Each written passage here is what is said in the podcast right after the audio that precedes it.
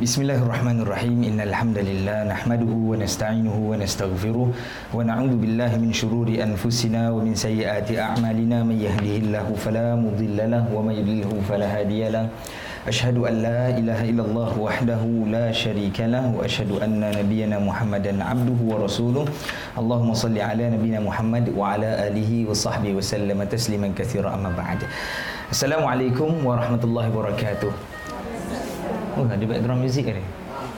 Ha? Oh, telefon. Saya ingat kat luar tadi. Okey. Baik, Alhamdulillah. Kita ada teman-teman baru ya hari ni. Ha, InsyaAllah. Siapa tadi? Saya tadi tahu satu je. Nabil. Nabil lah. Siapa Nabil? Nah, Nabil. Tu kakak ke adik? Sebelahnya? Kakak. Kakak nama siapa kakak? Alamak, pakai emas lah. Tak ada emas lah. Eh. Oh, Nabil, Nabil, Nabilah. Alamak. Ni kan nyanyi lagu tu eh. Oh Nabila. Kau apa? Search eh? Saya tak tahu. tak boleh dengar nama lagu je nak kena nyanyi lagu nama orang kan. Masya-Allah. Alhamdulillah dah cuti sekolah, dah datang. Alhamdulillah. Baik. Okey. Um, Alhamdulillah kita kita ada satu bahagian yang terakhir sebelum kita masuk ke bab yang keenam betul. Kita ada yang taman-taman syurga tu. Yeah insyaallah yang akan kita sebutkan sedikit sebelum kita masuk bab uh, yang keenam iaitu adab menziarahi pesakit kan? Uh, kita mulakan dahulu dengan uh, uh, penulis menyebutkan berkenaan dengan taman-taman syurga. Uh, di antara perkara-perkara yang kita nyatakan daripada satu dua minggu lepas adalah berkenaan dengan uh, banyak mengingati kematian banyak mengingati kematian membantu seseorang itu dia meluangkan masanya untuk dia uh, banyakkan uh, lebihkan amalannya dan juga kualitikan amalannya pada Allah Subhanahu Wa Taala. Dan ini penting sebab kita perlu faham begini setiap daripada tindakan kita di atas muka bumi ini semuanya akan dipersoalkan oleh Allah Subhanahu Wa Taala. Setiap satu akan dipersoalkan itu menjadi uh, menjadi hak Allah Subhanahu Wa Taala untuk bertanya setiap satu daripada amalan. Akan tetapi kalau Allah nak lepaskan boleh lepaskan. Kalau Allah SWT nak ampunkan, Allah lepaskan kesalahan-kesalahan itu dalam istilah kita kata Allah maafkan boleh, tak ada masalah. Tapi yang sebenarnya hakikatnya pasti Allah akan bertanya lah. Jika Allah mahukan Allah akan bertanya setiap satu. Maka di atas muka bumi sebelum kita sampai ke akhirat, tanggungjawab manusia adalah untuk memastikan setiap amalan tersebut dilaksanakan sebaik-baiknya. Kan semua orang buat kesalahan, semua orang buat dosa, saya juga buat dosa, anda buat dosa, betul? Tapi kita usahakan pada setiap hari untuk minimizekan dosa tersebut, untuk kurangkan seberapa banyak. Sebelum satu-satu tindakan yang kita buat kita akan fikir dulu ini macam mana datangkan kebencian, datangkan dosa, uh, melemahkan uh, apa ni keimanan seseorang dan seumpamanya, maka kita akan cek. Kadang-kadang syaitan datang menghasut kita ketika kita melaksanakan sesuatu di atas muka bumi ini. Syaitan hasut kita, kita buat perkara yang tak baik. Tak baik itu bukanlah maksudnya tak baik itu salah minum arak dan sumpahnya. Bukan itu. Kita laksanakan solat, kita orang yang berpuasa, kita orang yang solat. Tetapi perbuatan-perbuatan yang kita lakukan itu umpama macam mengumpat misalnya. Membawang lah hari ini kan. Ha, dia mengumpat lah apa kan.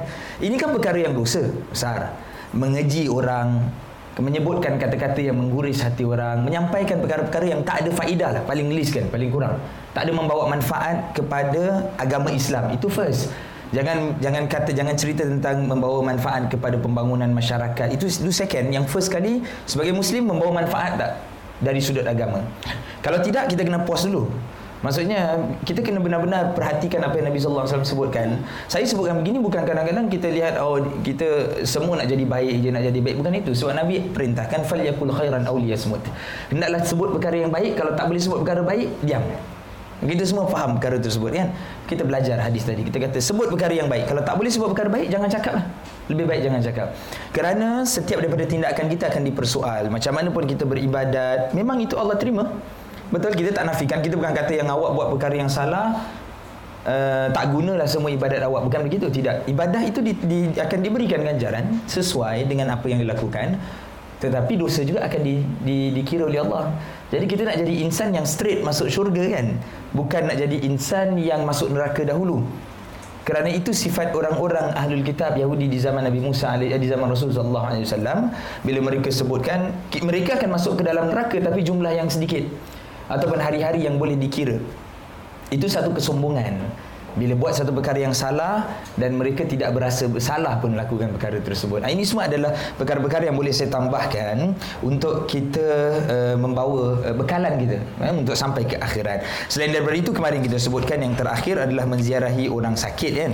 Sebelum kita sebelum ni lagi kita sebut tentang menziarahi kubur, kemudian menziarahi orang sakit. Hari kita masuk ni taman-taman syurga. Penulis sebutkan menziarahi orang sakit memiliki keutamaan dan kelebihannya yang tersendiri. Ini perlu diusahakan. Kita sihat sihat, kita dalam keadaan yang baik, kita berusaha untuk sentiasa uh, kita kita uh, menziarahi dan juga melihat orang-orang yang sakit ni supaya memberikan kesan dalam diri kita. Dan nanti hari ini juga kita akan lihat adab-adab orang sakit itu apa yang memberikan kesan kepada mereka kan.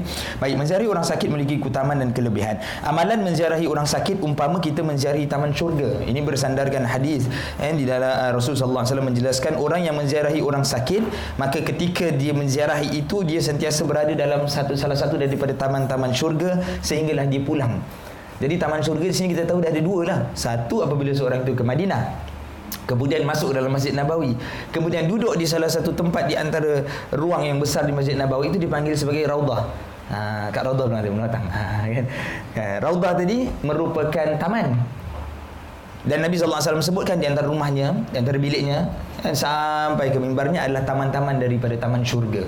Maka mereka para ulama menjelaskan apa yang dimaksudkan dengan taman syurga ini. Maka sebahagian menyatakan itulah yang nanti akan dibawa ke akhirat di dalam syurga. Ada yang menyebutkan fadilat, kelebihan berada di taman tersebut seperti berada di taman syurga. Boleh? Ha, maksiat. Okey. Jadi ini kita sebutkan Nabi katakan orang yang menziarahi orang sakit panjang umur. Baru sebut nama Raudah tadi. Taman syurga. Alhamdulillah. Baik, jadi kita lihat ini kan taman syurga ini antara lain yang boleh kita dapatkan adalah melalui menziarahi orang-orang yang sakit ini. Nah, ada ganjaran. Maknanya setiap amalan manusia di atas muka bumi, saya ulang yang yang pertama tadi, mesti ada kesan. Dia tak ada perkara yang tak ada kesan kita kita buatlah walaupun perkara tersebut harus kan kita kata walaupun kan dia ada wajib ada haram ada sunnah ada makruh kemudian ada harus. Harus ini seperti misalnya makan. Seperti misalnya tidur. Ini perkara yang harus dia boleh pilih bila nak makan kan apa apa dia nak makan apa dia nak makan uh, saat bila dia nak tidur. Tetapi ada garis pandu bukan tak ada garis pandu seperti contoh Allah SWT sebutkan malam adalah untuk berehat, siang adalah untuk bekerja. Kecuali untuk orang-orang yang memang dia ada shift lah kerja tu lain lain ceritalah. Ini maksudnya dia tukar. Malam dia tak tidur, lepas tu pagi semua orang keluar kerja dia dia tak kerja, dia tidur pula. Ataupun bila bab makan dia boleh pilih makanan apa yang dia nak makan tapi dia makan sendak-sendaknya, tak kira apa jenis makanan pun dia makan kan? Jadi ini adalah satu perkara yang menjadi eh, apa ni kesan eh, di akhirat nanti. Apa yang dia ucapkan kita kita harus kita nak cakap apa pun kita boleh cakap. Tapi garis pandunya cakap perkara yang baik kalau tak dapat cakap perkara yang baik, maka lebih elok untuk dia tidak bercakap. Dan itu arahan Rasulullah SAW. Baik, saya sambung kemudian disebutkan orang-orang sakit yang dimaksudkan dalam hadis di atas ini tidak terhad kepada ahli keluarga. Kita pun dah sebutkan kemarin. Kita kata bukan ahli keluarga saja, saudara mara dan sahabat handai. Akan tetapi ia luas merangkumi siapa saja yang sedang sakit, baik lelaki ataupun wanita, baik muslim ataupun belum muslim. Sama saja orang itu muslim ataupun tidak, kita tidak menghadkan. Kita tak kata, oh ini bukan Islam, jadi tak payah ziarah kita tak payah melawat dia sakit tidak. Kalau orang tersebut dalam keadaan sakit siapa pun background dia perlu untuk kita ziarahi oleh itu jika kita merenungi keluasan ini akan disedari bahawa taman syurga tersebut sebenarnya berada di mana jua. Ini kerana di mana jua kita berada pasti akan ada orang yang boleh kita ziarahi.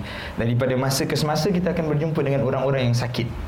Dan orang sakit ini apabila kita ziarahi maka kita mendapat uh, faedah uh, ganjaran daripada perkara tersebut. Boleh? Ha. okey Apabila seorang muslim kata Rasul sallallahu alaihi wasallam menziarahi pesakit maka dia sentiasa berada dalam taman syurga. Seorang bertanya, sahabat bertanya kepada Rasul, "Wahai Rasulullah, bagaimana kata taman syurga itu?" Baginda menjawab, "Taman itu dipenuhi dengan buah-buahan yang dapat dipetik." Buah-buahan yang rindang pokoknya kan? Yang senang tak payah nak jolok pakai galah ke apa nak nak nak tunggu dia gugur ke tidak. Pakai tangan ambil terus. Nak apple nak anggur nak apa ni buah-buahan yang jenis dipetik saja. Demikianlah kepentingan dan keutamaan menziarahi orang sakit. Dan menziarahi orang sakit akan memberi manfaat kepada pesakit dan penziarah. Ada manfaat bagi kedua-dua belah pihak. Orang yang sakit pun dapat manfaat Orang yang menziarahi pun ada manfaat. Kita bukan datang suka-suka penziarah akan rasa bersyukur kerana diberikan kesihatan kita yang yang sihat. Melihat orang yang sakit kita akan nampak orang yang sakit kita kesian. Kemudian kita rasa syukur kan dalam diri kita alhamdulillah kita sihat. Yang kita akan rasa kita bukan bangga kita bersyukur namanya kan. Bersyukur kita sihat. Uh, yang yang yang mana kesihatan tersebut digunakan dia fikir akan digunakan untuk dia beramal. Kan gunanya kesihatan tadi tujuannya adalah untuk mereka ini beramal Penziarah juga mendapat keutamaan seperti mana hadis-hadis yang kita sebutkan di atas tadi. Bagaikan berada di taman syurga. Manakala bagi pesakit pula mereka akan menjadi gembira dengan kehadiran. Sebab ketika dia ditimpa sakit dia terganggu segala banyak sudut kan? Daripada sudut kesihatannya sendiri kekuatan dia tenaga tu hilang Kemudian daripada sudut emosi Maksudnya dia akan rasa kesedihan Sebab dia ditimpa dugaan yang sebegini. Macam mana sekalipun kita akan rasa begitu. Jadi apabila orang datang Itu menunjukkan rasa ihsan. Apatah lagi kita di dalam bangsa Melayu kita Datang dia bawa buah tangan bawa sama ada benda yang boleh dimakan ke bunga ke apa ke. Kita bawa cuma bila kita nak bawa tu kita perhatikan jugalah yang pesakit tu. Sesuai ke tidak eh, makan. Jangan kita bawa dia dia sakit kencing manis kita bawa coklat pula lagi. Ataupun kita tak okeylah coklat mungkin kita tak bawa. Orang sakit kencing manis banyak benda lah dia kena pantang kita bawa anggur sebesar-besarnya kan? Tak boleh lah dia tak boleh lah makan anggur macam kita makan. Mungkin makan satu dua biji.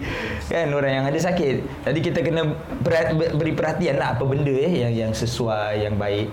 Juga ketika kita mencari orang sakit ini um, kadang-kadang kita kita kita macam uh, terpanggil untuk memberikan bantuan daripada sudut perubatan. Kan kita dipanggil. Kita rasa kita pernah makan satu-satu ubat yang uh, works lah for us. Dia dia dia baik untuk kita. Tapi kita kena ingat dia tak mesti baik pada orang lain. Ha, sebab setiap seorang itu walaupun nama sakitnya sama kan sakit tu sakit yang sama tetapi tubuh badan seseorang berbeza. Yang mengubati dia itu doktor lah jadi kena ikut apa yang doktor doktor, doktor tu kata. Kan apa yang doktor suggest lah. Kita tak boleh suka-suka bawa sendiri. Apatah lagi kadang-kadang ubat-ubat yang kita bawa tu kita dapat daripada mana-mana yang tak ada kelulusan apa-apa bahaya. Ha, kadang-kadang dia boleh sampai membawa kemudaratan kematian. Saya banyak kali lihat lah kadang-kadang kita dengar kan uh, macam orang kalau dulu-dulu kan selalu ada atau sekarang pun mungkin ada lah di radio kadang-kadang dia uh, promotekan ubat-ubat bukan ubat buatan sekarang dia panggil suplemen lah. Dia letakkan disclaimer ini bukan ubat uh, ini suplemen dan cuma kadang-kala begitulah orang yang dengar ni background dia berbeza. Kita satu orang kita sampaikan mass ramai orang. Yang tertarik ni orang itu dia ada sakit anda ada sakit kaki orang pergi. Sekali sakit kakinya tu mungkin sakit yang lebih Yalah nampak luar sakit kaki. Ada orang sakit kaki muscle, ada orang sakit kaki ya tulang ke. Ada orang sakit kaki kita wallah alam kita tak tahu apa, gout ke. Semuanya kat kaki juga. Sekali salah makan ubat memberi kesan yang tak baik. Salah makan suplemen pun walaupun bukan ubat tetapi rupanya ada tambahan kandungan yang kita tak pasti. Maka dia akan menambahkan lagi sakit. Saya pernah jumpa itu salah sebagian ahli keluarga yang dia lepas makan uh, suplemen didengar kat radio kena pergi hospital pula. Uh, jadi makin sakit. Dan sebaik-baik dia tu okey, boleh setakat jaga, boleh kawal atau lebih baik pergi ke hospital kan, minta bantuan daripada doktor, tapi akhirnya semakin mudarat, semakin teruk. Jadi kita kena berhati-hatilah untuk kita tidak menyumbang kepada perkara seperti itu dan mungkin kita boleh nasihatkan orang juga kan. Ini satu satu tanggungjawab kita lah. Tapi itulah menziarahi pesakit akan membawa kegembiraan. Mereka suka paling tidak pun. Dia gembira ada orang yang ada perasaan ihsan kan yang yang penuh dengan kasih sayang datang untuk menziarahi mereka. Apatah lagi kita datang dengan doa-doa kata-kata yang baik. Memang mula-mula selalu kita akan datang tanya soalan-soalan yang macam mana? Okey sihat. Dan dia akan kata kalau saya sihat saya tak kat sini kan. Tapi pesakit pun dia dia dia tahulah. Kita pun datang itu starting lah kan soalan. Doktor pun tanya benda yang sama juga. How are you today? Kan? Uh, kita takkan pesakit tu kalau dia ini saya sihat sebab tu saya ada hospital Kalau saya sakit saya kat rumah. Mestilah saya sakit. Ha dia gitu kan. Jadi tapi itu soalan-soalan pembuka je lah kan. Selepas tu kita tanya apa doktor cakap? Kan macam mana? Makin berkurang ke tidak kan? Apa sebenarnya sakit awak? Jadi bila kita tanya dah lepas kita dah tahu analyze kata insyaallah tak ada apa-apa. Semoga Allah berikan kesihatan. Dan kita bagi kata-kata semangat doa-doa yang baik. Maka pada masa yang sama menziarahi orang sakit dapat membuatkan diri kita juga mengingati kematian. Itu objektif utama sekali sebagai manusia kita kita lihat kita dia sihat maksudnya semalam sekali hari ini dia sakit Maka kita lihat besok lusa pun mungkin kita boleh mengalami perkara yang sama. Mungkin semacam dia, mungkin kurang, mungkin lebih daripada kesakitan dia. Jadi itu akan membawa kita mengingati kematian. Bila ingat kematian, maka amalan kita pun akan kita hati-hati. Setiap apa yang kita ucapkan. Selalunya orang bila sebut tentang amalan, dia selalu ingat yang amalan itu dibuat kan? Maksudnya buat eh saya kena jagalah sembahyang saya saya kena banyakkan bersedekah. Okey buat amalan tidak salah. Tetapi perlu juga untuk dia jaga apa yang tak boleh dibuat. Maksudnya orang ramai orang buat amalan ramai orang sembahyang dan mengumpat. Jadi sebabnya dia kena tahu bagaimana untuk dia kekalkan solatnya tanpa dia mengumpat. Maksudnya kena lihat apa yang dilarang. Jangan cuma lihat apa yang disuruh Berapa ramai orang kita buat kan Kita kita sendiri ni kita buat Amalan Allah perintah semua kita buat. Tak pernah tinggal. Sebab dia jadi satu kewajipan. Eh tak buat dosa. Tapi yang dosa buat juga. Kan? Sebab kita rasa tertarik dengan perkara tersebut. Itu kawalan tersebut penting eh? Perlu diingat Janganlah menjadikan satu kewajipan Untuk membawa buah tangan ketika menziarahi orang sakit Bukanlah satu kemestian 100% tapi saya nyatakan tadi bahawa kadang-kadang kita bila membawakan sesuatu dapat meringankan beban. Paling tidaklah yang biasa kita buat tu bagi duit lah kan? Kita berikan sumbangan kan? Sumbangan tersebut akan akan sebanyak sedikit pun akan berikanlah. Dia ada insurans ke dia ada apa jangan kira benda tu. Tapi banyak perkara lain yang dia boleh cover eh, dengan pemberian eh, kita Bukanlah mahu dikatakan bahawa perbuatan ini suatu amalan yang tidak baik. Penulis kata, baik. Amalan ini sangat baik. Cuma janganlah dijadikan untuk tidak membawa tangan sebagai halangan untuk kita tak mencari orang sakit. Indah sekali disebutkan. Dia kata, janganlah sampai bila kita tak bawa apa-apa, kita, alamak, saya tak boleh ziarah sebab saya tak bawa apa-apa. Ha, tidak, saya kosong, tangan kosong pun dia bawa. Jadi sebab itu kita ambil bentuk yang duit tadi sebagai minimum lah sekurang-kurang yang kita boleh buat kan. Berapa pun kita bagi, kita bagi pada dia, itu, itu semua akan diterima dengan baik. Uh, apa yang penting kita menziarahi pesakit buat tangan boleh dikirim pada masa mendatang. Tak ada masalah lah. Jangan ingat buat tangan tu diberikan waktu hadir itu saja. Bila-bila masa tak buat duit. Sekarang ni kan menarik. Saya pernah saya pernah sebutkan kita kadang-kadang kita jumpa orang sekali kita nak bagi duit ke apa kan sekali kita confident buka beg duit satu sen pun tak ada. Buka beg duit alamak kosong lah. Duit tengah tak, tak ada dekat beg duit ni Uh, tapi nasib baik orang tu kita kenal kita boleh banyak uh, pakai pin now pakai telefon. tapi kelakar lah. dia, tapi sebab sebab kita dah cakap tadi eh kejap nak bagi dia buka ya lama sorry lah tak ada duit. Dan depan dia tu saya nak bagi tu saya buka alamak duit saya kosong. Kan malu. Jadi lepas tu bila saya dah pisah dengan dia saya bagi dia duit apa ni tak ada bagi tadi dah niat lah action lah cover. Kan punyalah malu buka duit satu sen pun tak ada. Kalau ada pun sen-sen lah shilling. Itu pun selalunya kosong. Saya maksudnya shilling nanti letak kat rumah. Kadang-kadang duit saya kat rumah masa kat rumah ni kita keluarkan sekali letak dekat atas meja ke apa lupa pula dekat beg duit tak ada.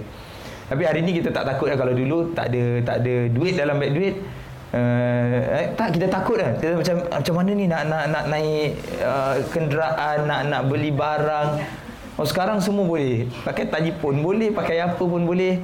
Kan dah ada kemajuan lah sekarang kan alhamdulillah. Pokok, ah, pokoknya dalam bank tu ada duit sudah. Ah, ah, dekat tak ada tak apa. Boleh pakai handphone ni? Saya naik bas pakai handphone. Saya naik bas tap dekat EasyLink tu pakai handphone Boleh boleh pakai telefon. Uh, saya rasa kena adjust sikit lah. Kena kena sebab telefon kita ada boleh masukkan kad dekat dalam virtual card kan. So bila kita masukkan dan kita we can use that dekat kita punya dekat kita punya bus tapi kad kita pun kena activatekan untuk pakai EasyLink lah bus. Ataupun kad saya rasa dah contactless semua dah automatic. Wallahu alam lah. Ha, saya pun jarang tapi bila saya kena naik bas ni saya fikir macam mana kadang-kadang nak naik bas EasyLink habis sebab tak biasa naik bas sekali EasyLink habis Ha, tu bila jumpa ni dah tak takut. Oh, bestnya senang naik bas. Makan pun sama pernah tak buat duit. Sekali pergi 7-Eleven, oh boleh beli makan lah. Tap pakai handphone dapat beli. Makanan so boleh juga makan. Dan jadi kita kita hari ini dipermudahkan. Alhamdulillah. Cuma datang kat orang sakit dia tak ada mesin ATM tu lah. Net sudah tak ada. Eh, saya tak buat duit lah. Tak apa. Awak dapat net pay now je. Eh, tidaklah. Kadang-kadang kita kata banyak perkara yang beri secara fizikal. Uh, tak sesuai lah kalau bagi orang sakit tu. Ni saya now je. Macam macam bukan tak sesuai apa. Macam tak sedap lah rasa. Kalau kita bagi fizikal uh, akan akan salam akan doakan akan dapat perasaan tadi lah. Eh? Jadi datang kan important datang. Eh? Baik. Kita masuk bab yang keenam. Bismillah. Adab menziarahi pesakit. Di sini kita akan lihat beberapa adab. Adab dalam Islam tidak asing bagi kita. Betul? Makan dia ada adabnya. Tidur ada adab. Bercakap ada adab. Semua perkara ada adab. Adab itu dilihat sebagai akhlak. Maka selalu saya sebutkan di dalam agama, di dalam beragama. Eh? Allah SWT sebutkan udkhulu fis silmi kafa. Masuklah ke dalam Islam agama Islam secara total keseluruhan. Maksud keseluruhan ni jangan masuk separuh-separuh. Jangan dia ambil iman tetapi dia tidak beramal. Dan jadi kalau dia beriman dia kata dia ada faith in Allah Subhanahu Wa Taala maka dia kena tunjukkan keimanan tersebut dengan amalan. Baik. Kebanyakan orang dia sudah cukup dengan dua ini. Dia merasa sudah cukup. Iman dan amal dah cukup. Tertinggal satu lagi yang dipanggil akhlak Akhlak is very important. Akhlak ini yang akan penuhkan ini yang dahulu dulu dulu kalau saya ingat mungkin di rumah-rumah kita ada kitab tiga serangkai. Ha kan? Kitab tersebut sebenarnya mendidik kita tiga perkara aspek utama ni lah iaitu iman kemudian amal-amal yang normal fardu ain lah kita panggil kemudian yang ketiga mungkin dinamakan akhlak mungkin kadang-kadang dinamakan tasawuf nama tu tak tak tak jadi masalah kan dia bukan di perkara yang sama. Akhlak dan tasawuf adalah perkara yang sama. Sebagian menamakan dia sebagai tazkiyatun nafs pemurnian jiwa. Ini semua di kategori akhlak. So ada orang misalnya dia ilmu dia tinggi kepercayaan dia belief dia tinggi pada Allah SWT amalan dia bagus. Dia menjadi orang yang pertama dia menjadi bilal di masjid tetapi tidak berakhlak ketika dalam masjid. Masalah? Kan bila orang datang masjid dia marah-marah dia halau. Dulu-dulu kita jumpa begitu. Mungkin orang dulu dia garang sikit lah kan? Bila kejut orang bangun camulan ni terpekik-pekik kejut orang. Kan kadang dulu kita nampak budak-budak ni dia suka pergi kiam. Sebab apa dia suka pergi kiamulan sebab dia dapat enjoy lah. Kan? Orang bangun kiamulan pukul 4 dia tidur pukul 3.30 kan? Dia main-main dulu kat masjid pusing anu buat gini buat itu. Sebab best itulah hari yang dia dapat bebas. Kalau tidak dekat rumah. Apatah lagi kalau hari puasa tu kena pada musim cuti sekolah. Lagi bagus besok tak ada apa-apa jadi dia main-main dengan kawan dia pula buat apa-apa benda meripik memanglah salah budak lah tapi kan kemudian tidur lambat memang nak bangun pukul 4 tak boleh tapi bila dia punya kejut eh macam nak kejut pergi sekolah macam gitu. Dan tak payahlah kan kita kata tengok budak-budak tu pun tidur kat belakang dah kita kejut satu dua kali bangun-bangun. Eh, tak bangun sudah. Nak macam mana kan? Nanti buatkan orang rasa tak selesa. Eh, ke masjid ni orang-orangnya semua ganas, orang semua jahat-jahat. Ha, apa cik dia tak baik. Jadi kita kena dihadap berhadapan dengan orang-orang anak muda khususnya mana ada orang tua macam gitu. Orang tua bangunlah kan budak-budak muda ni dia perlu ditunjukkan dengan kasih sayang apatah lagi kalau untuk mendidik dalam sudut-sudut agama yang penting very important kan mesti kena kena sentiasa disayangi maka ini akhlak lah eh, jangan kita tinggalkan baik saya masuk eh bab adab adab menziarahi orang sakit ini kata penulis sesungguhnya amalan menziarahi orang sakit adalah satu amalan sunnah Maksudnya kalau amalan tersebut amalan sunnah mendapat pahala, mendapat ganjaran daripada perbuatan tersebut. Kenapa dipanggil sunnah kata penulis? Kerana amalan ini membuatkan kita mengingati kematian. Eh, kita akan berpusing-pusing balik kepada bahagian tersebut juga mengingati kematian. Malah Rasulullah SAW juga sering menziarahi orang sakit. Apabila kita melihat mereka diuji dengan kesakitan, kita mula merasakan bahawa kita juga perlu bersedia dengan amalan kita. Bila kita nampak contoh kita manusia akan belajar daripada contoh. Kita nampak contoh di hadapan kita, dia sakit begini. Kita akan lihat daripada sudut kesihatan. Oh, kalau saya pun tak jaga makan, saya pun mungkin akan sakit begini. Kalau saya sakit begini, mungkin susah untuk saya melaksanakan amalan. Jadi kita akan lihat perkara tersebut. Kalau amalan saya kurang, macam mana persediaan saya untuk mati? Kita bukan bercakap, kita bukan mengutuk dia, tidak. Bukan, kita tengah bercakap, reflect muhasabah diri kita. Sebab kadang-kadang kita perlu muhasabah dengan tengok contoh.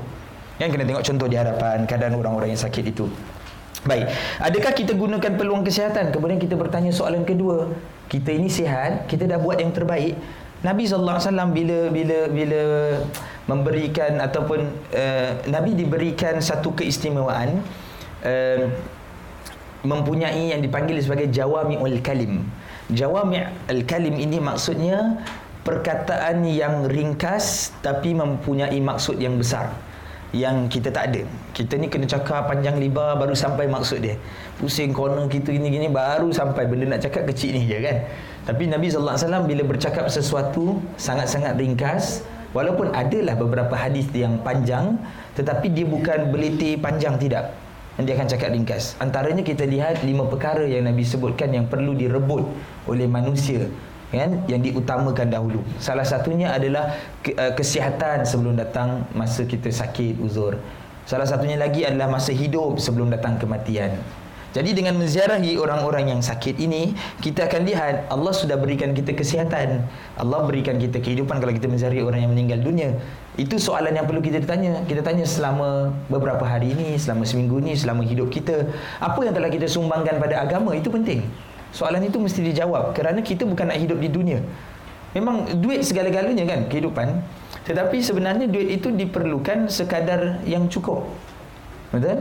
Kita memang minta untuk untuk untuk untuk diluaskan rezeki. Diluaskan rezeki itu bukan mesti dengan nombor tidak.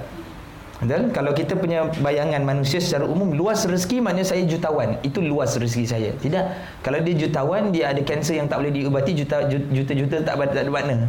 Kan? Jadi tak ada makna kan? Apa yang dia boleh? Dia boleh happy lagi, dia boleh pergi holiday jauh-jauh atau jadi macam jiran dia yang sikit je pergi holiday dia pergi sentosa je. Half day trip tapi punyalah happy kan? Masuk masuk free kan sentosa ni. Sampai naik monorail tu je lah bayar. Jalan kaki free lah kat bawah kan. Ha, tak boleh tak bapak tak boleh naik eh, apa bukan apa kabel car lagi lah melampau mahal lah kan. Bapak tak boleh naik kabel car monorail tu pakai EasyLink je saya ingat tak silap. Kan? Oh, bapak tak boleh bayar EasyLink lah. Makan kat sana pun bawa bekal lah, sana mahal lah. Universiti Studio tengok daripada luar je lah. Kan? Tapi dia punya happiness yang mereka dapat.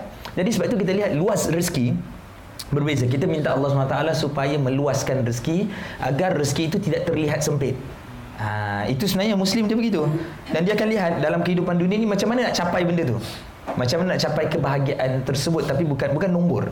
Ha, nombor itu bukan bukan bukan segalanya. Nombor itu penting kalau kita lihat daripada aspek lebih banyak harta saya, lebih banyak yang saya boleh bantu orang. Lebih banyak saya boleh mengeluarkan zakat. Okey, itu tak ada masalah. Itu bagus. Tapi kalau cuma sekadar mengejar dunia, maka kita kena lihat yang kita ada kehidupan selepas mati. Eh, selepas hidup ni ada mati ada kehidupan. Baik. Dalam masa yang sama kita perlulah menjaga adab ketika kita menziarahi pesakit. Antara adab ketika ketika menziarahi pesakit adalah seperti berikut. Jangan cuma datang sekadar datang. Ha, tapi datang mesti dengan akhlak. Sebab itu saya sebutkan akhlak adalah perkara penting di dalam agama. Ramai orang pada pada ramai orang eh, manusia ni dia kadang-kadang terkeliru dengan adab. Di mana dia sebutkan contoh dia buat perkara-perkara yang tidak yang yang tidak berakhlak eh. Bukan jahat bukan dia dosa tetapi dia bukan benda yang jahat. Jahat kena tangkap polis ah, bukan gitu. Tapi benda yang tak senonoh. Ha, kan? Tak senonoh berdosa lah okay. tapi mereka selalu berselindung dia kata tidak sebab saya tak nak jadi hipokrit saya nak jadi diri saya Kan? Diri itu kalau tak senonoh kena buanglah diri tersebut. Kan akhlak tadi kalau tidak baik dia kena buang. Sebab kita ni sesama kita, kita ada masa-masa yang kita berada bercakap dengan uh, dengan dengan suara yang baik. Ada masanya kita dengan kawan-kawan kita bercakap cara kita dengan kawan. Betul? Cuma kita minimizekan kesalahan-kesalahan yang kita biasa buat kalau ketika kita bersama kawan. Kita kena letakkan batasan. Dengan kawan cakapnya begini. Ketika dengan orang tua cakapnya lain. Ketika dengan orang ramai kita cakap lain. Kadang-kadang kita ada suara, kita kena gunakan suara kita untuk kebaikan. Kan misalnya saya ada saya saya bercakap orang dengar kan ni kan. Baik ramai ke tak ramai ke tak kisah tapi apa yang saya nak sampaikan? Saya nak sampaikan kebencian, saya nak sampaikan perpecahan. Kan saya nak nak menyalahkan orang dengan cara kita maki hamun orang. Itu pilihan kita dan pilihan itu akan ditanya oleh Allah SWT. Mungkin kita cakap betul. Mungkin satu orang tu buat satu kesalahan kita sebut nama dia kita kita jelaskan kesalahan dia kita kutuk dia maka itu juga akan dipersoalkan oleh Allah SWT ini semua kategori namanya akhlak eh, important eh? baik adab yang pertama membawa berita gembira membawa berita gembira. Antara adab penting ketika menziarahi orang sakit adalah dengan membawa berita gembira. Walaupun kita menziarahi orang yang sedang sakit teruk. Kan sedang sakit yang sangat uh, kronik lah ya, katanya. Jangan sesekali menyebut perkataan yang mampu mengundang keresahan jiwa. Datang kita jumpa dia saya tengok ni tak lama tiga hari ni je. Kan? Pasal sebelum tu kita banyak bergurau dengan dia kan kita kena tahu ini yang saya maksudkan kan akhlak kan. Sebelum ni kita bergurau. Sebelum tu dia satu satu geng lah. Ha, dia paling pelawak lah kat tempat kerja dia. Ha, dua orang dia kawan dia tu sakit sebab tag team dia kan. Dia datang pun masih nak bergurau juga. Dia bergurau dengan orang sakit. Yang sakit tersebut memang parah lah. Eh tak lama ni aku tengok tiga hari je ni. Kan dia kan. Eh, jadi gurau-gurau ni janganlah. Jangan sekali ya lagi kalau dia sakit teruk Kongsikan cerita gembira kepada pesakit boleh jadi kita ceritakan tentang rakan kita yang mengalami situasi seperti ini dengan pesakit kemudian sembuh ia mungkin memberi semangat. Dia kata saya ada satu kawan yang lebih kurang macam gini juga insya-Allah kita doa, kita usaha. Alhamdulillah dia makin baik. Eh, tapi janganlah cerita yang yang yang bohong pula. Eh, tak ada buat cerita pula kawan saya baik siapa nama kawan tu? Ada lupa pula nama dia siapa. Eh, tidaklah kita cerita betul. Kita ini cuma contoh. Banyak lagi cara-cara untuk kita naikkan semangat. Jangan sekali lemahkan semangat pesakit. Pesakit kita tidak berada di sisi pesakit melainkan membagi memberi dorongan dan kata-kata semangat kepadanya ingatkan diri kita supaya bertaubat. Eh, ingatkan dirinya supaya bertaubat. Masih ada ruang untuk bertaubat beri harapan kepadanya supaya dia kembali kepada Tuhan dalam keadaan yang uh, bersih. Yang ini kata-kata dorongan Cuma kata-kata dorongan ini kita lihat pada kesesuaian jugalah. Ini semua adalah sekadar guideline saja Tetapi yang melaksanakan perkara ini adalah diri kita. Jadi kita perlu melihat kesesuaian pada setiap masa. Mungkin ada masa kita boleh sebut Mungkin ada masa kita kurangkan sedikit Atau olahkan dengan ha, cara yang berlainan eh? Baik.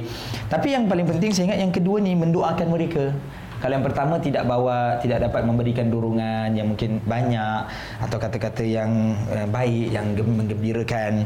Yang kedua kita boleh lihat mendoakan pesakit-pesakit ini. Antara adab lain menziarahi pesakit adalah mendoakan mereka. Adab ini cukup mudah dilaksanakan namun amat jarang dilakukan. Ada beberapa doa yang diajar oleh Rasul sallallahu alaihi wasallam. Orang suka ambil doa-doa ni yang mungkin boleh kita ambil kita simpan.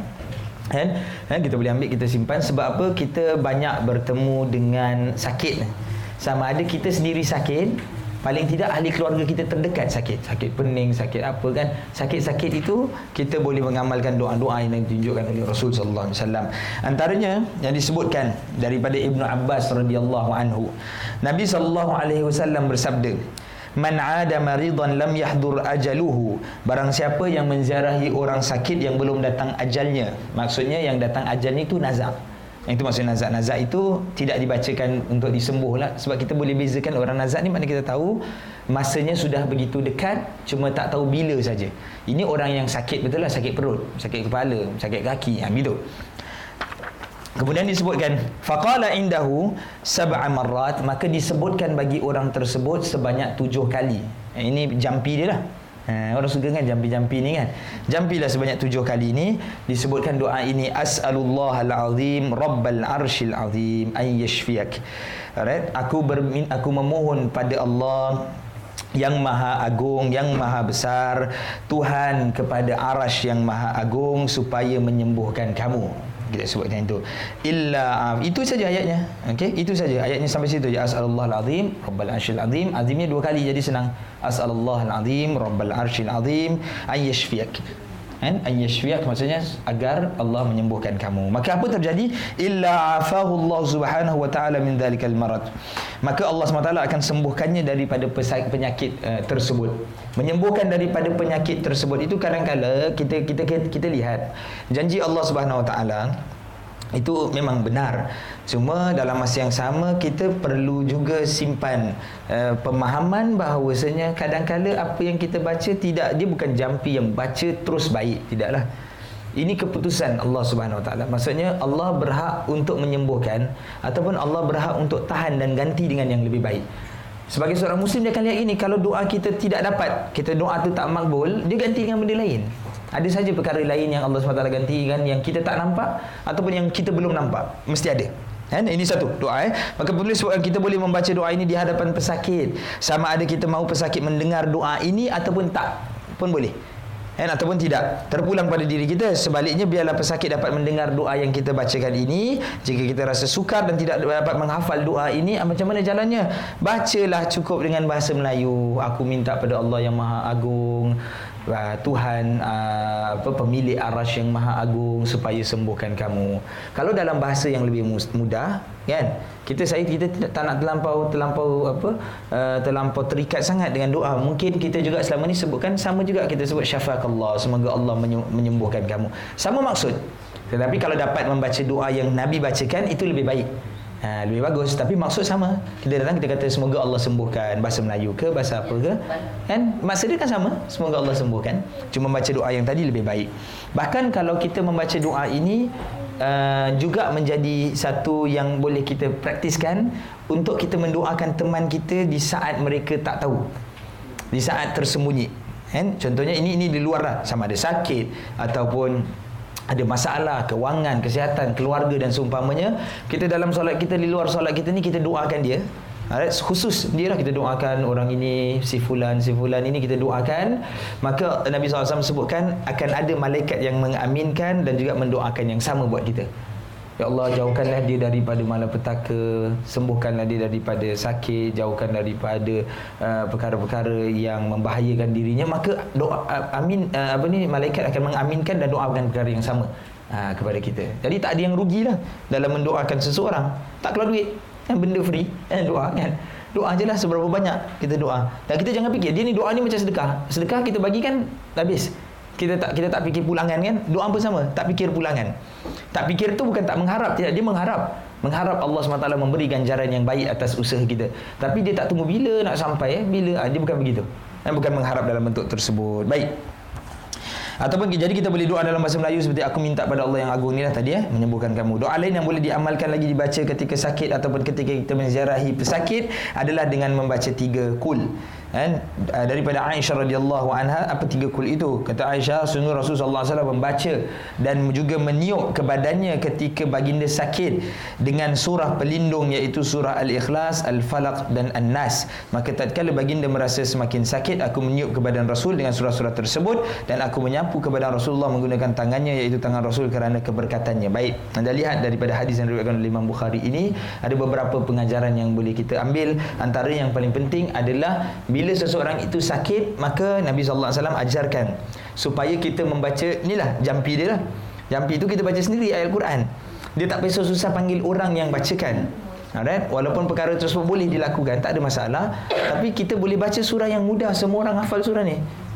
Betul? Kan surah Al-Ikhlas Surah Al-Falaq Surah An-Nas. Kan tiga surah ini dibaca Kemudian ditiupkan. Pada tangannya disapukan Pada seluruh anggota tubuh badan itu sebagai salah satu jalan yang kita panggil sebagai ruqyah. Jadi tidak semestinya kita mencari orang itu ini permulaan lah. Itu second selepas itu. Permulaan ni boleh buat sendiri.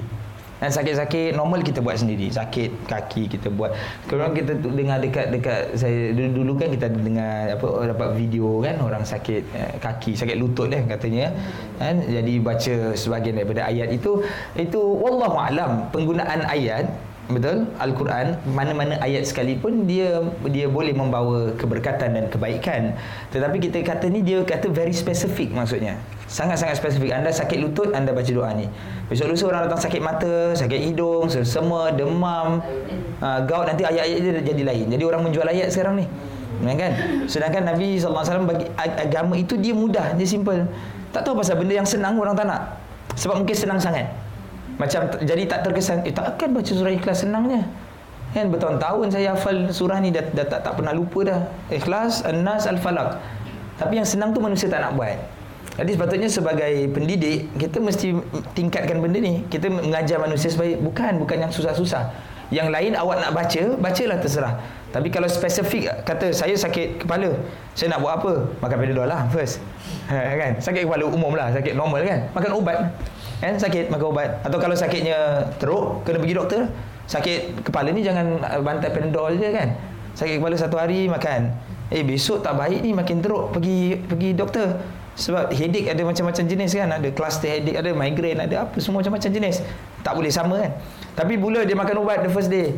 Baca surah ikhlas sapu pada kepala dia gini tengok eh lemak tak baik. Ha, besok pergi kepada pakarnya hospital Eh, bukan Allah tidak mahu sembuhkan Allah nak sembuhkan dengan bentuk usaha yang lain pula. Kan? Begitu kan baik.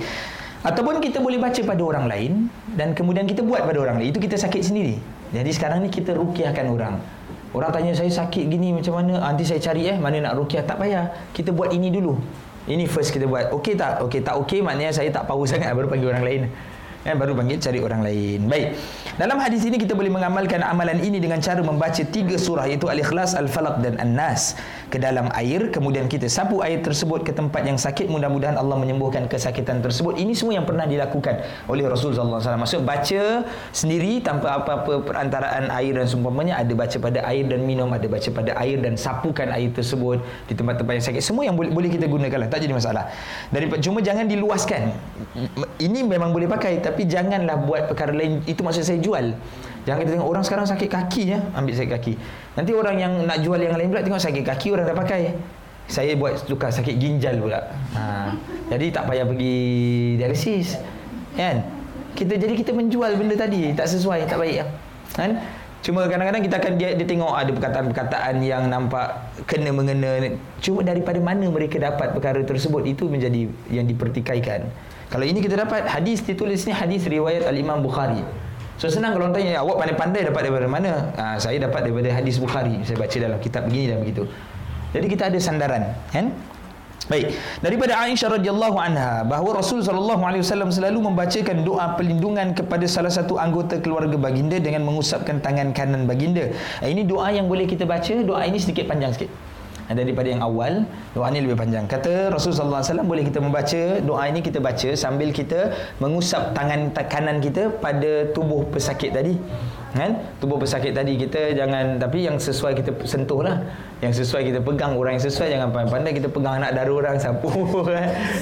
Buat benda yang betul baca doa tapi buat perkara yang yang salah. Tak boleh lah kan jadi tak betul.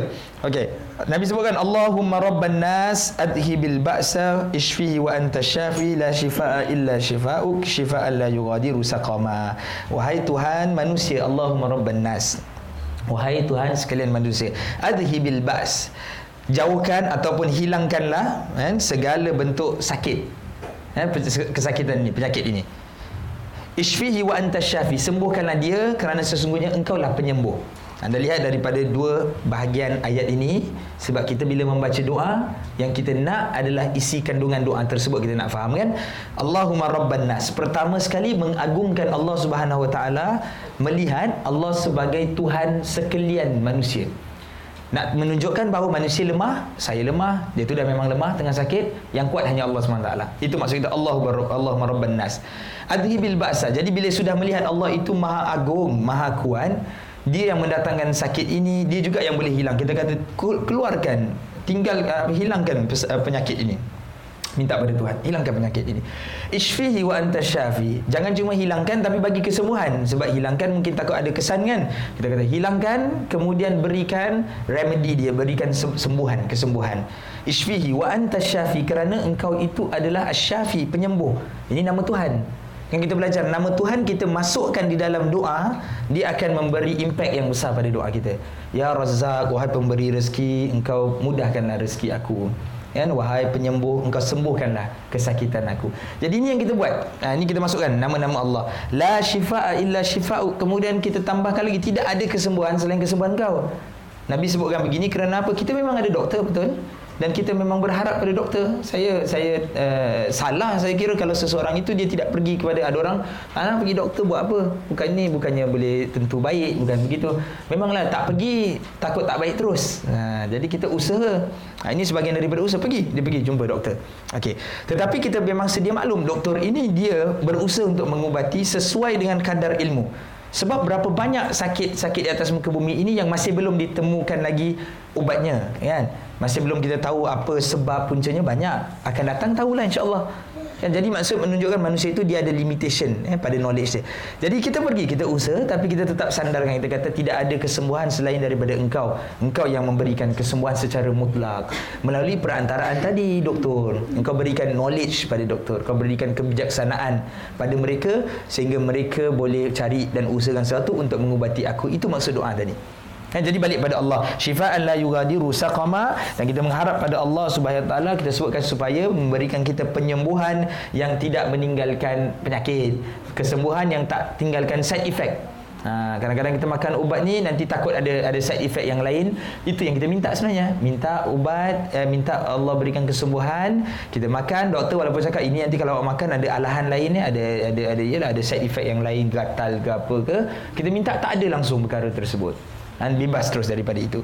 Jadi doa yang cukup komplit itu yang tadi saya nak sebut jawamiul kalim tadi. Nabi berikan doa-doa, Nabi sebutkan hadis-hadis yang sangat-sangat ringkas dan juga padat. Tapi makna dia mendalam, maknanya kuat eh. Baik. Maksud penyembuhan yang tidak meninggalkan penyakit adalah pesakit itu bebas daripada sebarang penyakit-penyakit uh, tambahan yang lain. Kebiasaannya apabila kita diuji dengan kesakitan akan ada penyakit dan kesakitan lain yang hadir bersama. Adalah kadang-kadang sakit itu datang apa dipanggil tiga serangkai yang sakit sama juga. Kan? Uh, apa apa dia apa darah tinggi, kencing manis, Kolesterol. Ah, jantung, jantung, jantung. Eh, jantung eh. Jadi tiga-tiga ni dia kadang-kadang boleh terkait eh, pada permulaannya mungkin uh, uh, kolesterol dia tinggi, nanti boleh datang sakit ini atau darah tingginya naik, sakit begini. Jadi dia boleh tambah begitu. Kita mengharap supaya taklah mesti tiga-tiga.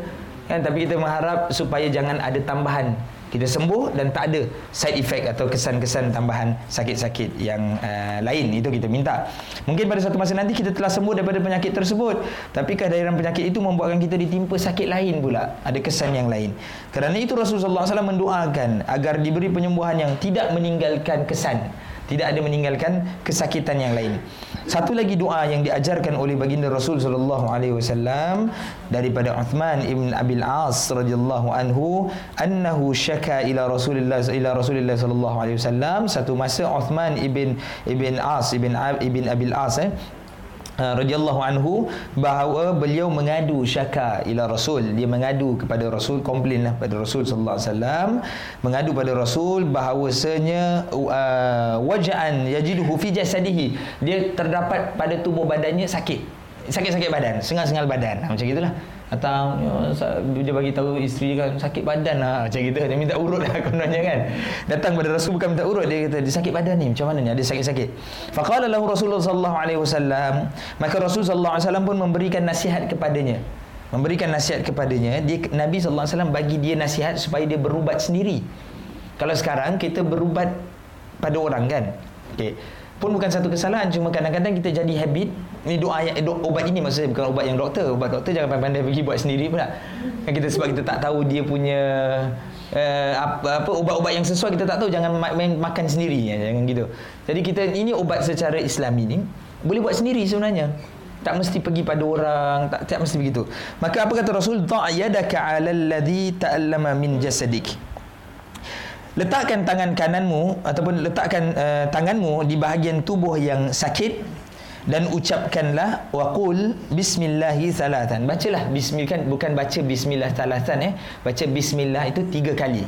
Ha bismillah bismillah bismillah.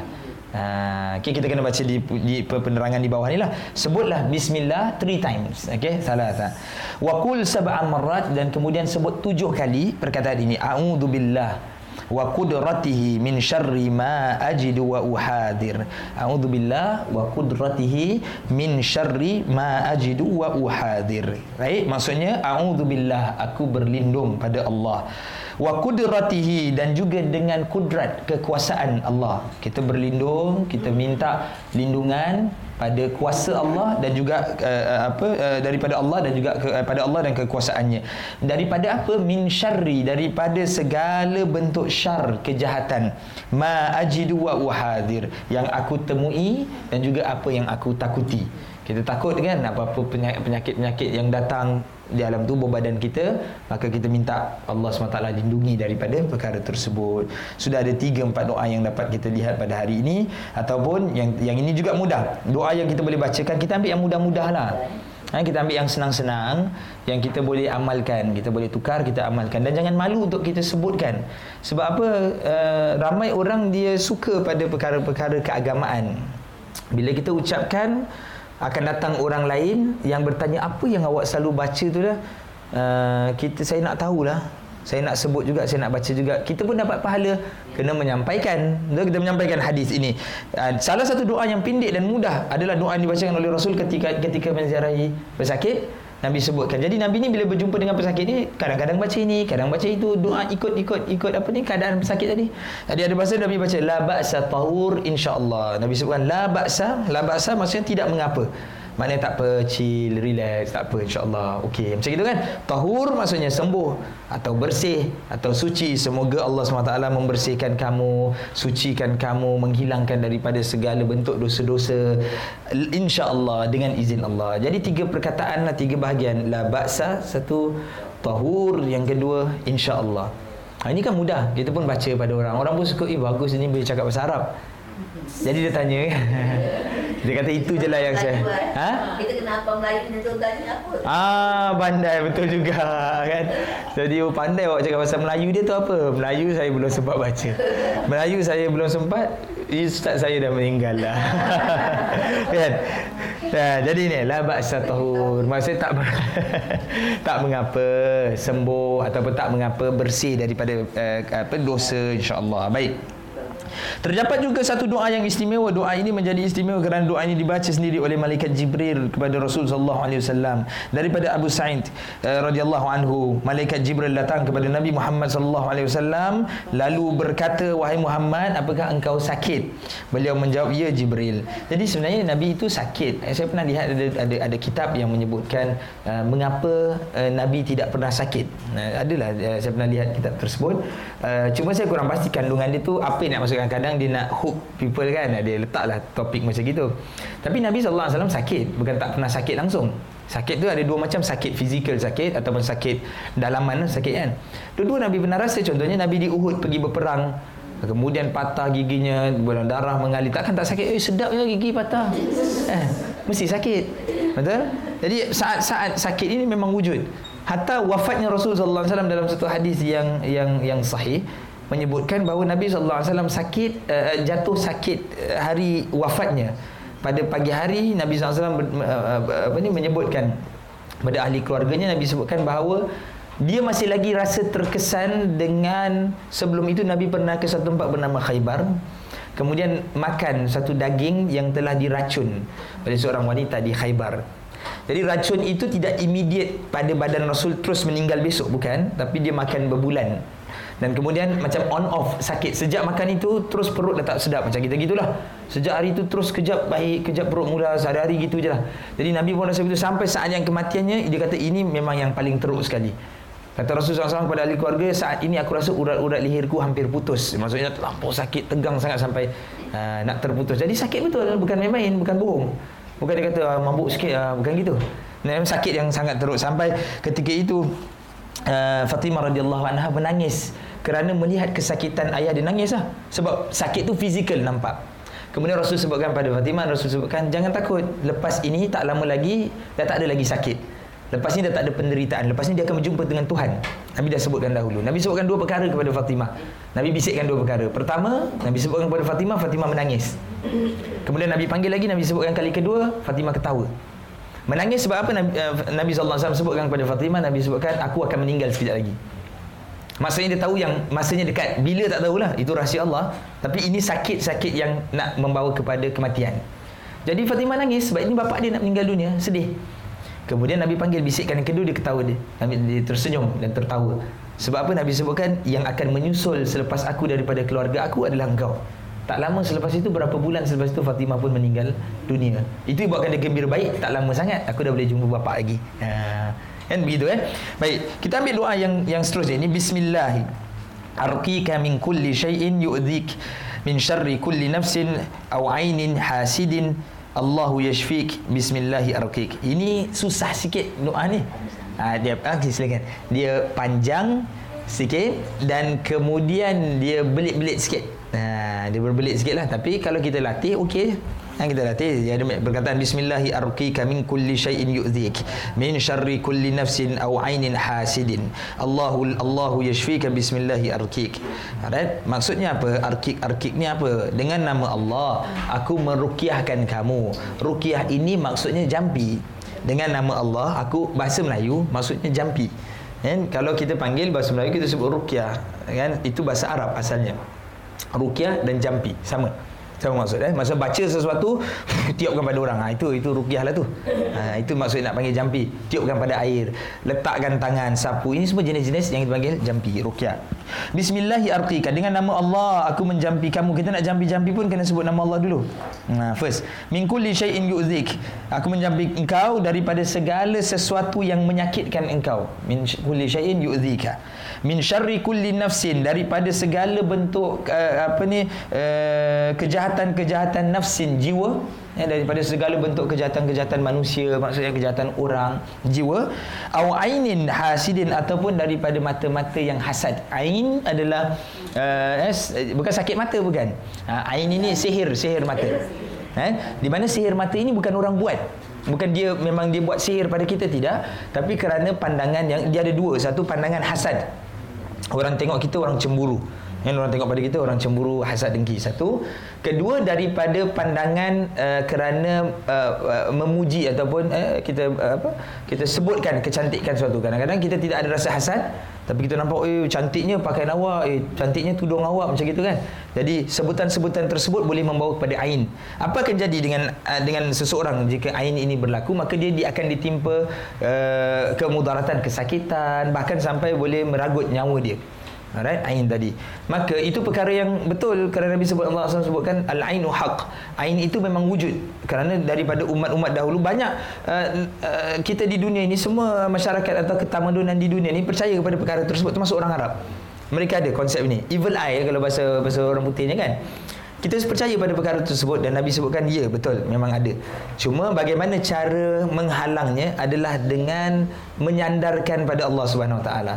Sebahagian menyebutkan hadis uh, ada yang menyebutkan hadis tersebut sedikit dhaif tapi menyebut kalimat bismillah dan masya-Allah. Masih disandarkan pada Allah Subhanahu Wa Taala.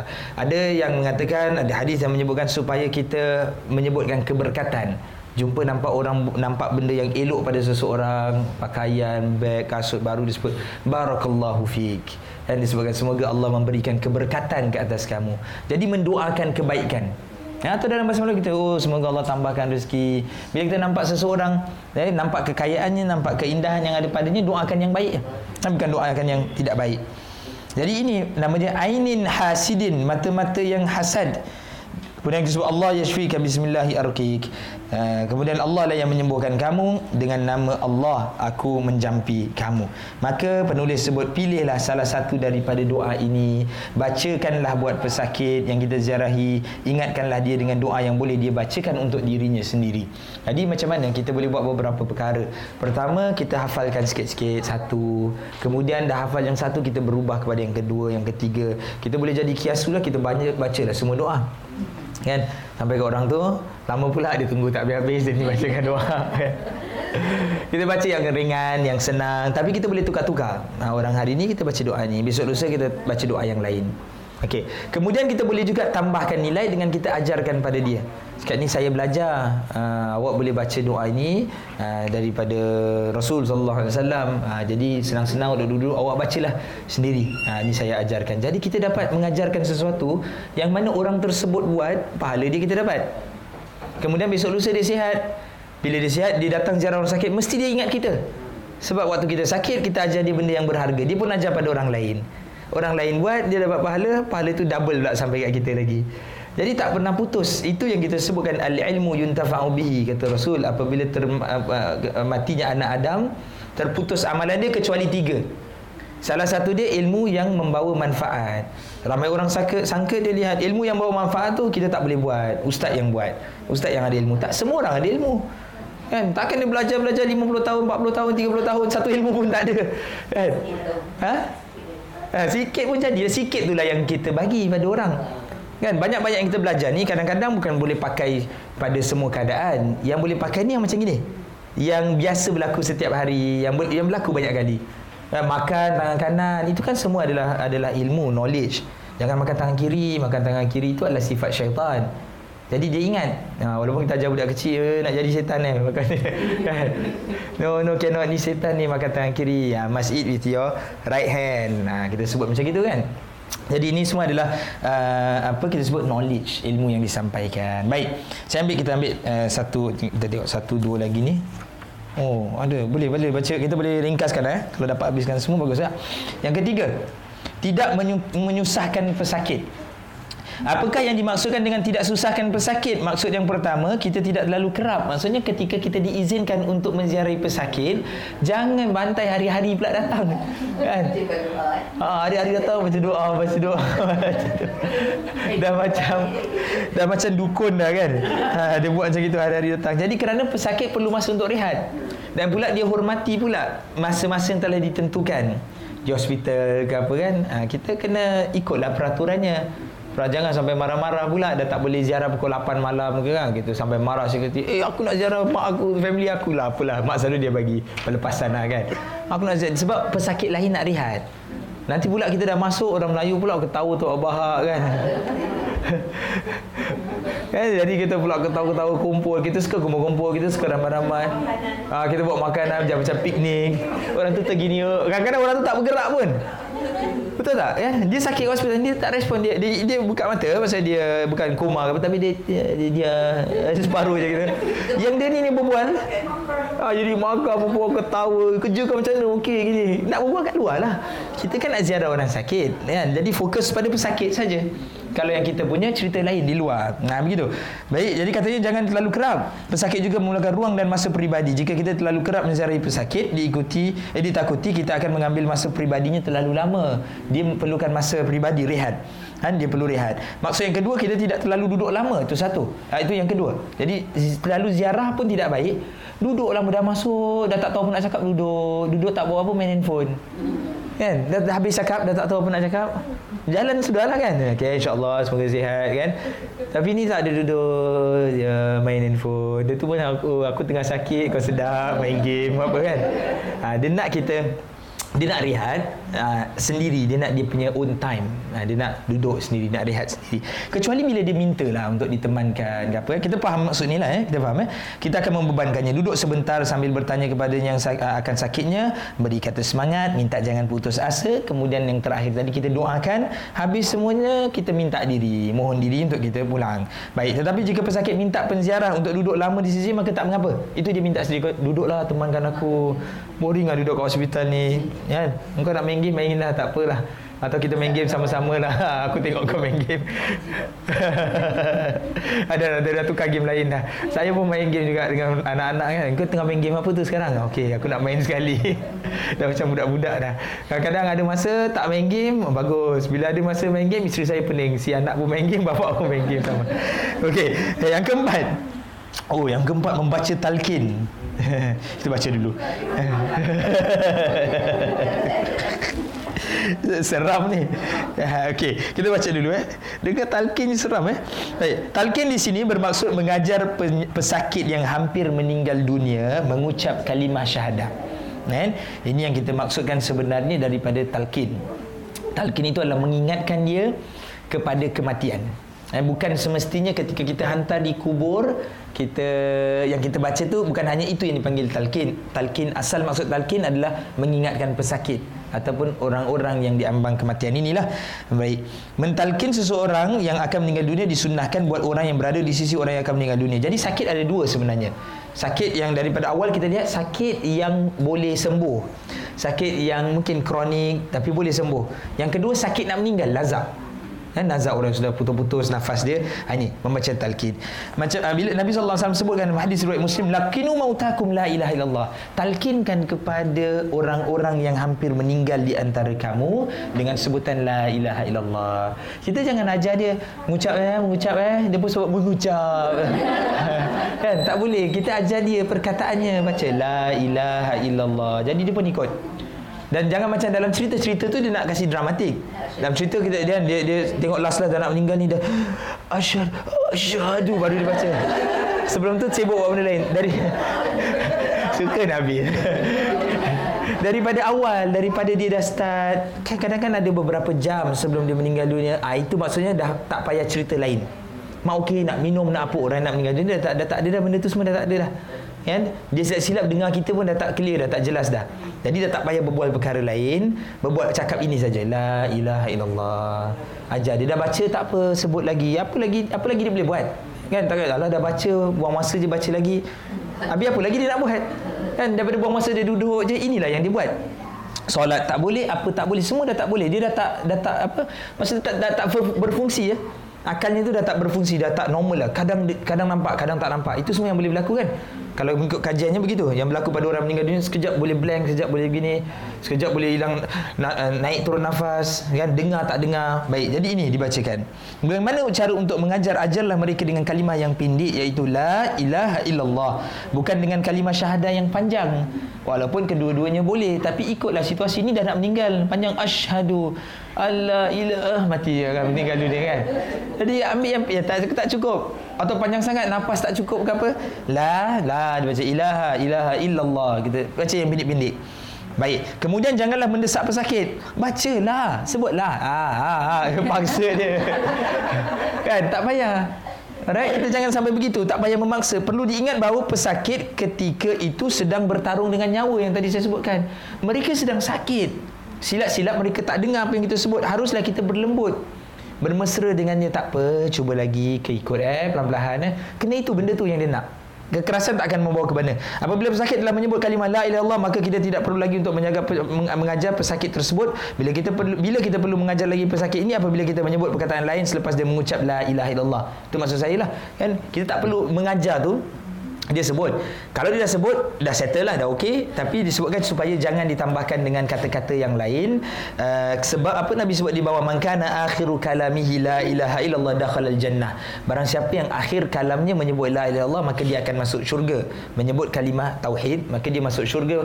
Maka dianjurkan kepada kita dah jangan tambah apa-apa lagi.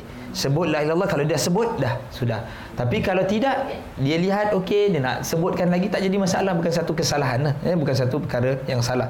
Cuma kita lihat gini Uh, saya baca dia penulis sebut di bawah walaupun kelihatan ringkas dan mudah namun melafazkan kalimah la ilaha ketika berada di ambang sakaratul maut adalah suatu yang amat sukar eh sakaratul maut adalah keadaan di mana manusia mengalami kesakitan yang amat sangat sebab roh ketika keluar daripada jasad dia bukan keluar apa ni serta merta begitu dia keluar dia di, untuk kita nampak uh, dia nampak sesaat lah. Kita nampak dia uh, dia bila dia nazak itu sebenarnya sakaratul maut lah tu nazak tu. Uh, nazak tu bukan malaikat belum datang sudah datang maksudnya. Sudah datang dan tarik sedikit dan ditarik daripada bawah tu tarik jadi hilang uh, nyawanya sedikit rohnya tarik tarik sampai akhirnya dikeluarkan penuh. Jadi yang terakhir tu lalas lah. Uh, jadi dia sebenarnya sikit sikit sikit eh kalau secara normal je meninggal dunia. Kesakitan sewaktu roh hampir ditarik keluar daripada jasad tidak ada kesakitan yang lebih menyakitkan dunia melainkan kesakitan iaitu kesakitan sakaratul maut. Nak gambarkan tak boleh lah. kalau mungkin digambarkan sakit ketika melahirkan ini lebih lagi sakit. Hmm. Ah, wallahu alam ah, kita saya kita tak, tak tahulah macam mana kita nak nak nak sebutkan kerana perkara tersebut perkara yang gaib. Uh, di sana ada kesakitan. Hatta Rasulullah SAW pun rasa kesakitan tersebut sampai menangis sampai apa menahan sakit sampai eh, keluar. Dia, dan Nabi sebutkan tidak pernah dalam dalam semua kehidupan merasa kesakitan seperti uh, seperti ini. Jadi sakit betul eh, bukan bukan sakit yang ah, tak apalah boleh tahan bukan begitu. Uh, cuma wallahu alam kalau dalam keadaan dia sedang tidur sebab di dalaman lah. Kan macam kadang-kadang kan kita tidur kan kita bermimpi kita rasa kita dapat rasa seram dapat rasa apa mungkin dia mengalami perkara tersebut tapi ketika itu dia sedang tidur. Uh, orang tak tak rasa apa dia tak dia tak nak dia tak nazak. Uh, tapi mungkin saja dia boleh rasa daripada dalam tidurnya. Uh, sebab yang disebutkan ada memang ada sakit. Ataupun yang sakit serta merta ya misalnya kemalangan seumpamanya kan wallahu alam macam mana. Sebab ini melibatkan sesuatu yang gaib kita nampak masa kita nampak eh dia kemalangan immediate terus meninggal. Sedetik itu terus mening- meninggal dunia. Tapi itu pada perkiraan masa manusia kan? Pada perkara yang gaib ini wallahu alam. Kita nak cakap kita tak tahu macam mana eh, bentuknya. Kerana itu para ulama menyebut bahawa siapa yang dapat menyebut kalimah syahadah sebelum meninggal dunia menunjukkan bahawa mereka mati dalam keadaan husnul khatimah. Bermaksud mereka sempat bertaubat sebelum mereka meninggal dunia dan meninggal dunia dalam keadaan baik. Insyaallah mereka ini akan menjadi ahli syurga. Eh, dia maksudnya saya saya melihat gini sebenarnya akhir kalam la ilaha illallah ini adalah sebagai satu bentuk menunjukkan kehidupan kita sebelum ini adalah kehidupan kita yang berasaskan keimanan pada Allah Subhanahu Wa Taala.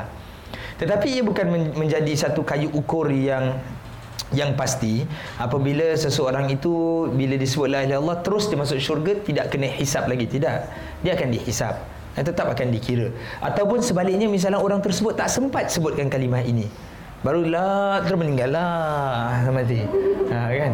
Jadi itu juga tidak membawa maksud dia ni bukan ahli syurga. Ha, tidak bermaksud begitu. Bahkan Rasulullah SAW tak sebutkan ini last.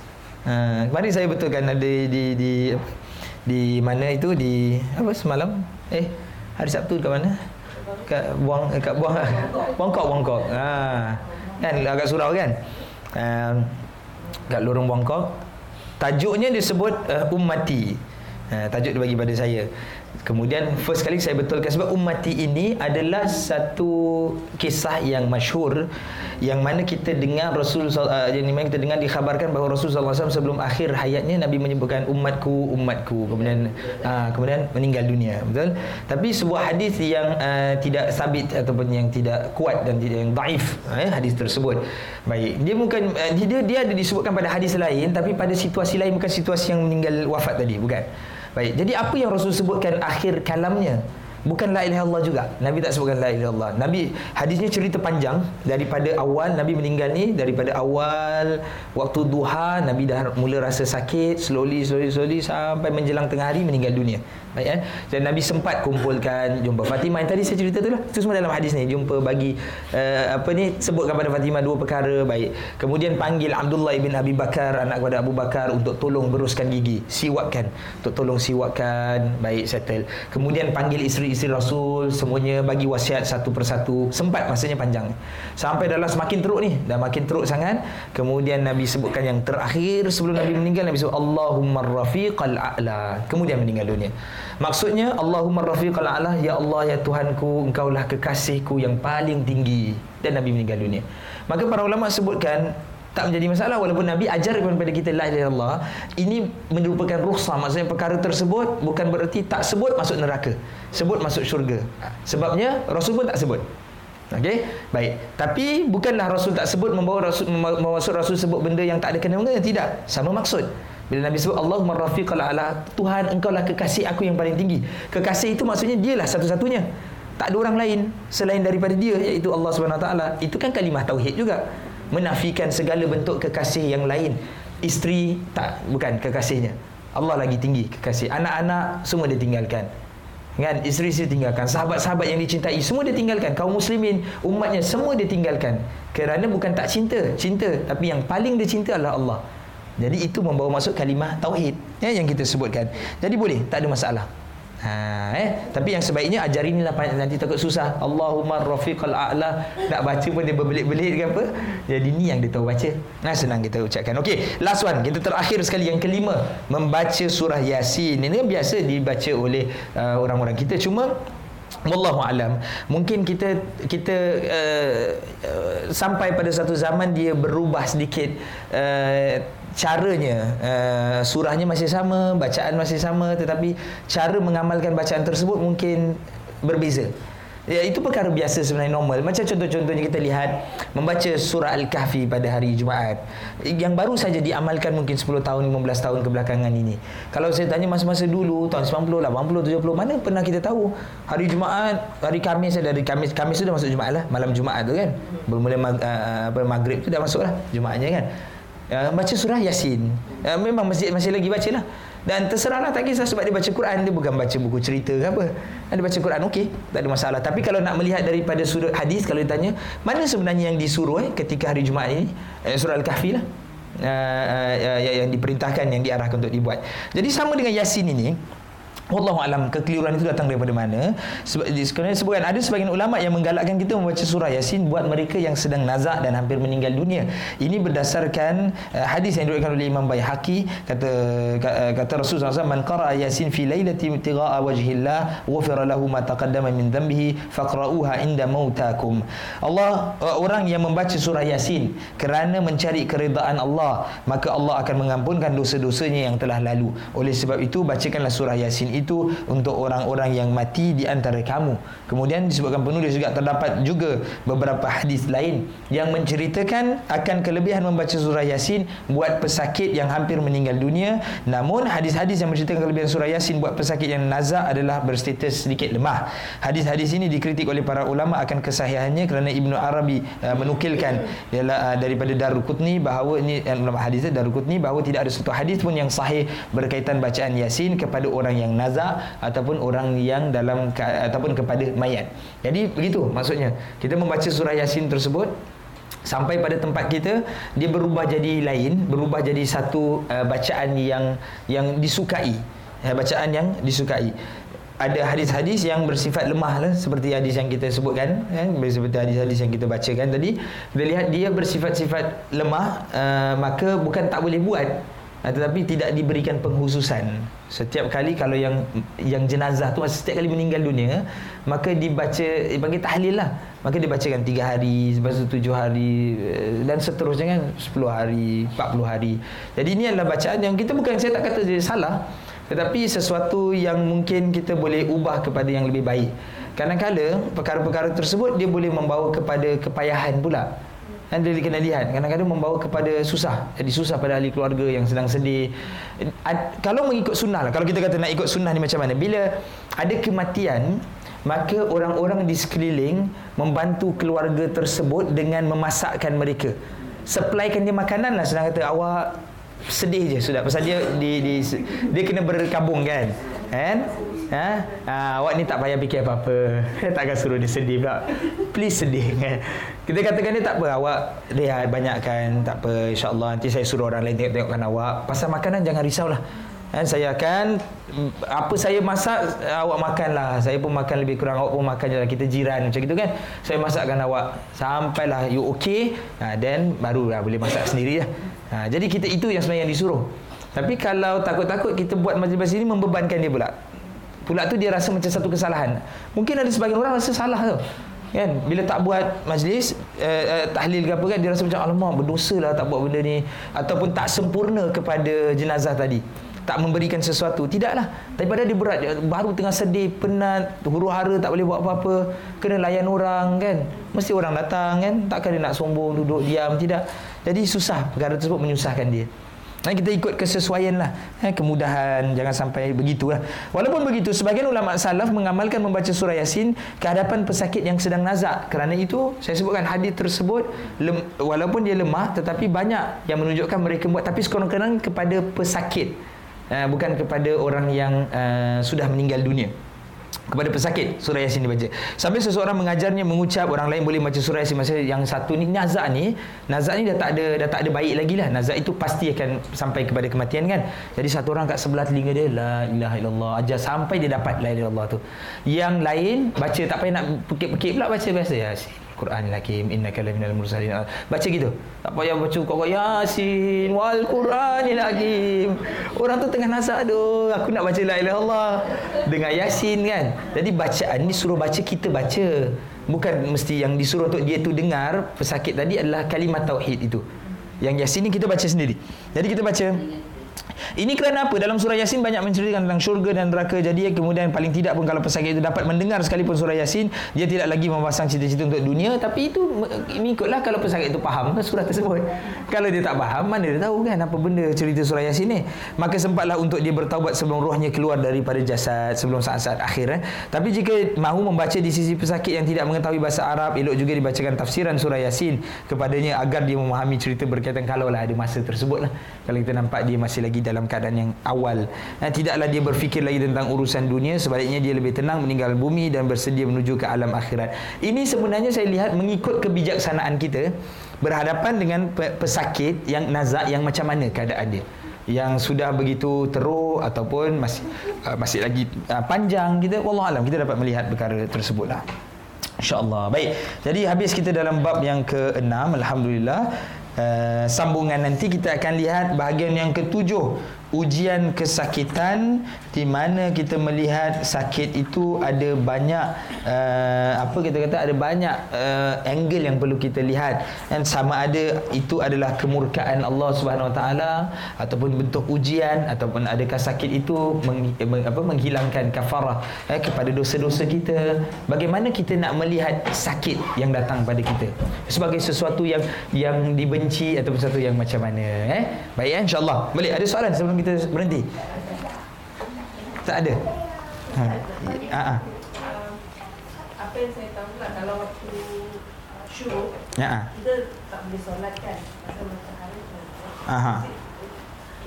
Kalau uh, itu untuk tak boleh solat tu solat sunat uh, apa solat fardu Solat fardu maknanya ganti subuh tadi.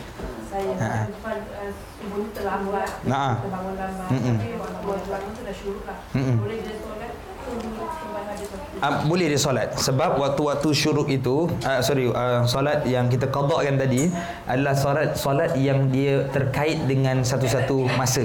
Maksud, contoh yang sama seperti misalnya solat tahiyatul masjid. Kita masuk masjid selepas asar kan? Waktu-waktu yang mungkin uh, dilarang tadi lah. Uh, ataupun kita sampai ke masjid uh, belum waktu duha tapi kita tak semayang subuh kat masjid kita nak pergi kuliah uh, subuh tadi terlambat jadi selepas tu dah tak bukan dah tak ada solat sunat tapi solat sunat tahiyatul masjid itu tidak uh, tidak tidak termasuk dalam hal ini kerana solat tersebut muqayyad dengan masjid dia terkait dengan bangunan masjid itu kita semayang kerana ada dalam masjid Ha, jadi kalau solat yang fardu tadi gantikan tak ada jadi masalah. Yang tak boleh ni buat solat-solat yang lain.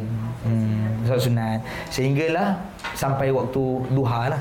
Ha, waktu duha ni boleh kita kata mungkin dalam 20 minit kurang lebih dia ada dia ada petunjuk dia uh, matahari tu setinggi galah. Ha, dia ada letakkanlah dalam setinggi dalam 2 meter begitu.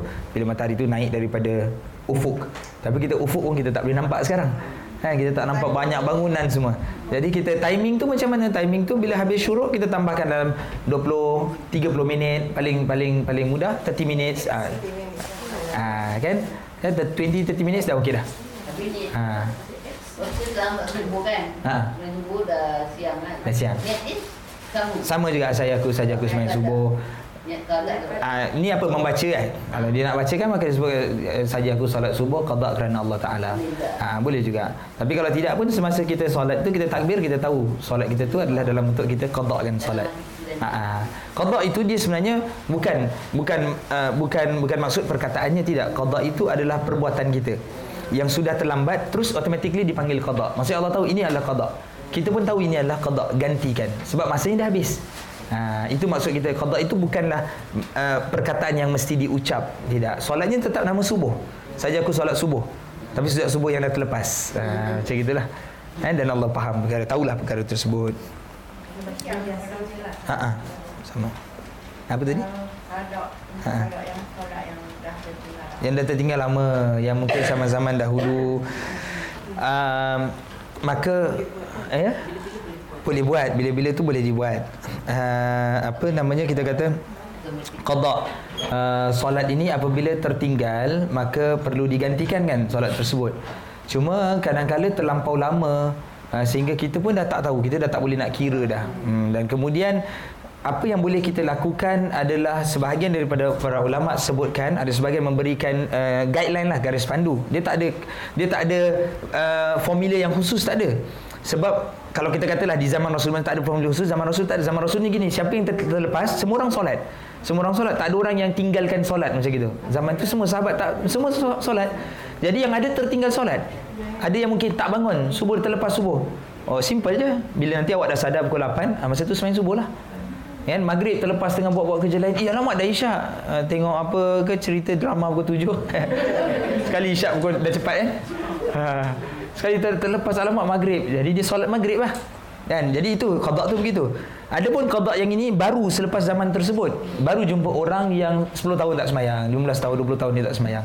Jadi apa formula dia? Macam mana nak ganti ya Takkan dia nak kira satu tak macam mana dia nak kira lah. Macam nak buat kiraan tu. Boleh kira bukan tak boleh.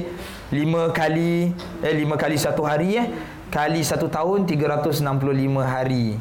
Ha, kalau dia perempuan bagus sikit dia boleh tolak lah. Tengok kalender dia berapa yang tak semayang kan. Minus minus minus kan. Kalau lelaki ni macam mana? Okey, kali berapa? Kali 10 3000 lebih hari. Tak habis dia tak boleh keluar rumah.